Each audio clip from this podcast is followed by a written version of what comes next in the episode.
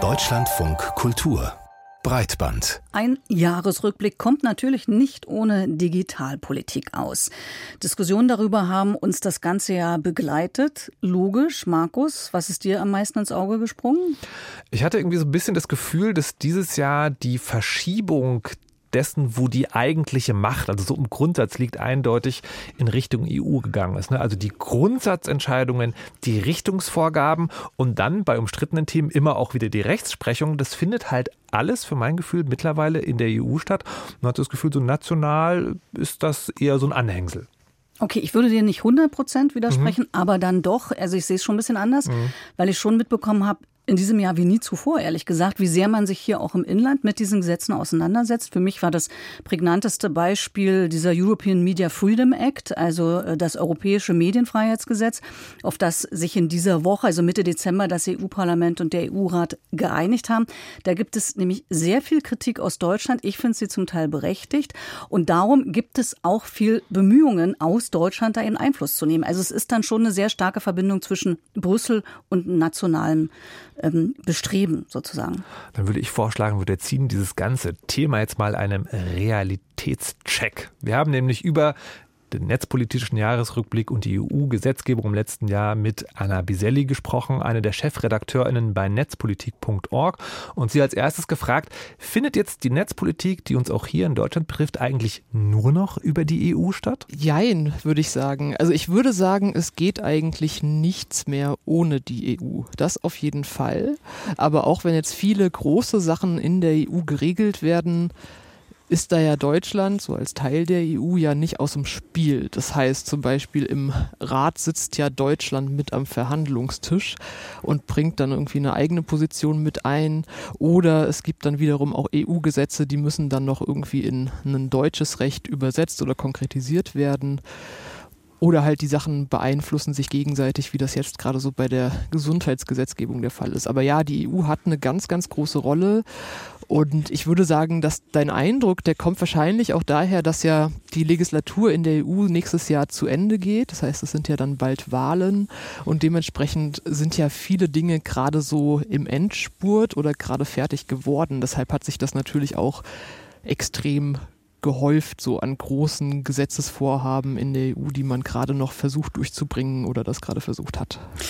Dann bleiben wir gleich mal bei der EU. Wie du schon sagtest, es gibt jede Menge Vorhaben, Gesetze, Regulierungen, Digital Services Act, Markets Act, AI-Acts und wie sie alle heißen, aus zivilgesellschaftlich, strikstrich aktivistischer Perspektive stechen da zwei Themen raus. Einmal der Versuch der Einführung der sogenannten Chat-Kontrolle, also die Überlegung, Messenger-Inhalte zu überwachen. Dieser Versuch ist gescheitert. Und zum anderen die Einführung einer neuen Sicherheitsinfrastruktur im Internet, die als Angriff auf den verschlüsselten Webverkehr gesehen wird. Das ist geregelt in der sogenannten EIDAS-Verordnung und die ist beschlossen worden. Ohne da jetzt inhaltlich komplett in die Tiefe gehen zu wollen. Das klingt so ein bisschen nach einem Eins zu eins für die Zivilgesellschaft aus progressiv netzaktivistischer Perspektive. War das also in der Rückschau ein ausgeglichener politischer Jahrgang oder wie würdest du das digitalpolitische Jahr 2023 auf EU-Ebene einordnen?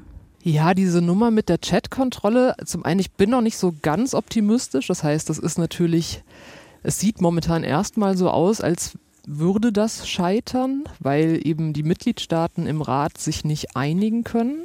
Aber so richtig vom Tisch ist die Nummer ja nicht. Das heißt, es kann ja eben sein, dass man trotzdem damit weitermacht, dass man in der nächsten Legislatur damit weitermacht, vielleicht einen bisschen anderen Vorschlag auf den Tisch legt und außerdem will ja die EU gerade oder verlängert die EU gerade ja eine sogenannte freiwillige Chat-Kontrolle, die es ja bisher auch schon gab. Die wird jetzt wieder um zwei Jahre verlängert, damit man Zeit hat, den eigentlichen Entwurf durchzukriegen oder nochmal verändert durchzukriegen. Das heißt, das ist auf jeden Fall schon mal ein ich würde sagen, Sieg für die Zivilgesellschaft und nicht nur die Zivilgesellschaft, sondern auch all die Wissenschaftlerinnen, die IT-Sicherheitsexpertinnen, die sich eben stark dagegen ausgesprochen haben, dass das so kommt, wie es kommen sollte.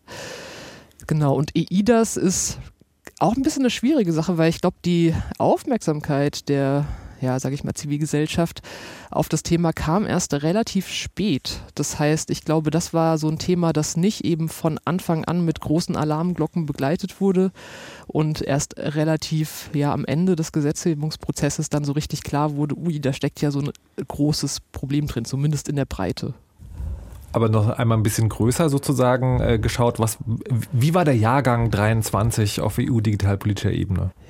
Ich würde sagen, es war ein aufregender Jahrgang und interessant. Interessant jetzt wirklich im Sinne von nicht gut, nicht schlecht, irgendwie spannend, was dann gerade auch noch bei der Chatkontrolle alles drin war und was bei anderen Sachen wiederum so einfach durchgegangen ist, ohne riesigen Aufschrei. Ja, gut und schlecht, weiß nicht, sind vielleicht nicht die Kategorien, mit denen man das bewerten will. Aber es sind auch große Sachen passiert, wie jetzt irgendwie den Abschluss des DSA oder also des digitale Dienstegesetzes der EU, die lange erwartet und dann auch eben entsprechend wichtig waren. Wo man aber auch noch nicht so richtig weiß, ne, wie gut wird es eigentlich, weil die Umsetzung ist natürlich immer noch das, was dann eben nach dem Gesetz passiert. Und um das dann so richtig beurteilen zu können, müssen wir vielleicht noch ein paar Monate warten.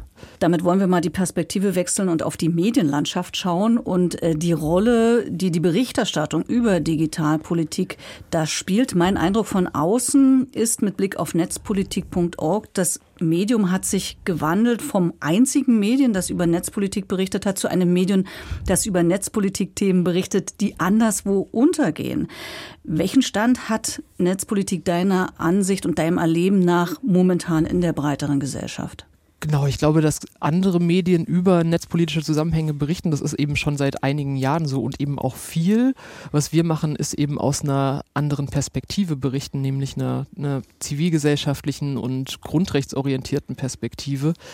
Und das ist auch was, was man, glaube ich, dieses Jahr viel gesehen hat, weil das, was so durch die großen Medien ging, waren was mich auch furchtbar geärgert hat, war eben ganz oft, weiß ich nicht, Elon Musk macht jetzt irgendwie mit dem nächsten Schritt Twitter oder wie es auch immer jetzt gerade heißt, kaputt oder irgendwelche Promis schreiben irgendeinen offenen Brief, dass die KI uns alle umbringt. Das sind so die Dinge, die kommen groß an und die werden dann groß durchgereicht. Und was mir dann aber so ein bisschen fehlt, ist immer so die Frage, wie will man eigentlich diese digitale Welt mit all ihren Möglichkeiten eigentlich gestalten? Das heißt, wo soll es eigentlich hin? Ne? Wir haben jetzt irgendwie ganz viel Berichterstattung über KI gehabt. Das heißt, Menschen auch in ihrem Privatleben haben jetzt gemerkt, ui, dieses ChatGPT und andere Tools, die können ja plötzlich beeindruckende Dinge. Das heißt, da war was auch zugänglich für alle Menschen. Und deshalb gab es auch viel Berichterstattung darüber, weil sich alle plötzlich damit irgendwie identifizieren konnten und das auf sich beziehen konnten. Und dann wird aber immer nur vor den Risiken gewarnt oder dann geht es um Regulierung und dieses und jenes. Aber so die Frage, ne, was will man damit eigentlich und in was für einer Welt will man denn leben und wie soll die aussehen und reguliert sein? Darum geht es meiner Meinung nach ein bisschen zu wenig. Und es ist ja nicht nur sozusagen, also wie über KI berichtet wird, sondern auch, dass so viel berichtet wird, könnte man ja mutmaßen. Das kostet so ein bisschen Wahrnehmungs- und Diskussionsbandbreite oder Raum für andere Themen. Vielleicht konkret gefragt, gibt es so eine Art verlorenes Thema 2023, wo du glaubst, da hätten wir eigentlich mehr drüber reden müssen, aber das, das hat dieser KI-Hype uns gekostet? Ich glaube, ein Thema, über das zu wenig gründlich gesprochen wird, ist so die ganze Digitalisierung des Gesundheitswesens. Da läuft einfach seit vielen Jahren vieles sehr schief. Das heißt, Dinge verzögern sich, dann kommt wieder ein anderer. Also ich meine, so dieser Dauerbrenner E-Rezept. Ne? Ich weiß nicht, seit wie viele Deadlines es schon gab, wann wir jetzt alle irgendwie mit einem E-Rezept in die Apotheke rennen können und da irgendwie unsere Medikamente abholen können und irgendwie gefühlt hat immer noch jeder so ein rosa Zettelchen in der Hand.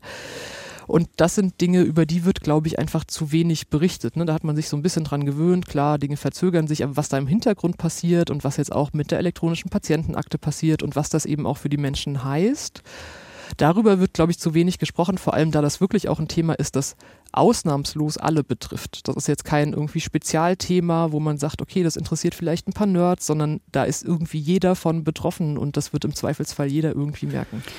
Was würdest du sagen, was ist deine Prognose? Welche netzpolitischen Debatten kommen 2024 auf uns zu? Ich glaube, wir werden über diese ganze Chat-Kontroll-Sache noch viel reden. Das heißt, das wird wahrscheinlich noch mindestens irgendwie ein, zwei Jahre weitergehen, weil ich glaube nicht, dass die politisch Verantwortlichen jetzt einfach irgendwie aufgeben und sagen, gut, hat nicht geklappt, machen wir was anderes. Ich glaube, das wird bleiben, wenn wir jetzt nochmal entgegen von der These äh, zurück nach Deutschland gehen. Da gab es ja aus einem Koalitionsvertrag noch diverseste Vorhaben, die noch nicht so richtig laufen. Das heißt, da geht es ja auch um die Sachen wie Abschaffung der Vorratsdatenspeicherung. Das stockt ja irgendwie seit Monaten einfach nur vor sich hin. Da soll eine Überwachungsgesamtrechnung kommen.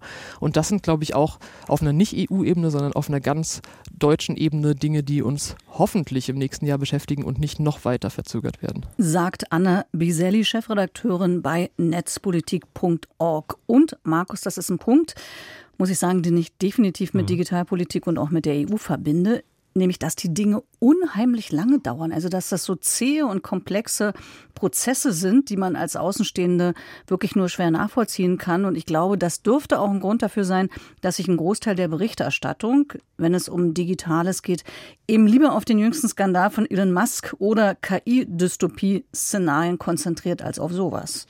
Ja, das ist ehrlich gesagt so auch ein bisschen, wo ich so einen bangen Ausblick ins nächste Jahr habe, ne? weil je komplexer das ist, desto schwieriger wird darüber Bericht zu erstatten desto lohnenswerter ist auch die Clickbait-Schlagzeile. Und ich glaube, das muss sich der Journalismus jetzt mal als großes Ganzes, als Vorsatz fürs nächste Jahr nehmen. Ja? Also nicht nachzulassen, eben das nicht nur einem Netzpolitik-Org zu überlassen, sondern eben, wenn man den Ruf als vierte Gewalt aufrechterhalten will, da immer dran zu bleiben und eben auch die Aufgabe zu erfüllen, Themen anzunehmen und aufzuarbeiten, die ein bisschen komplexer sind.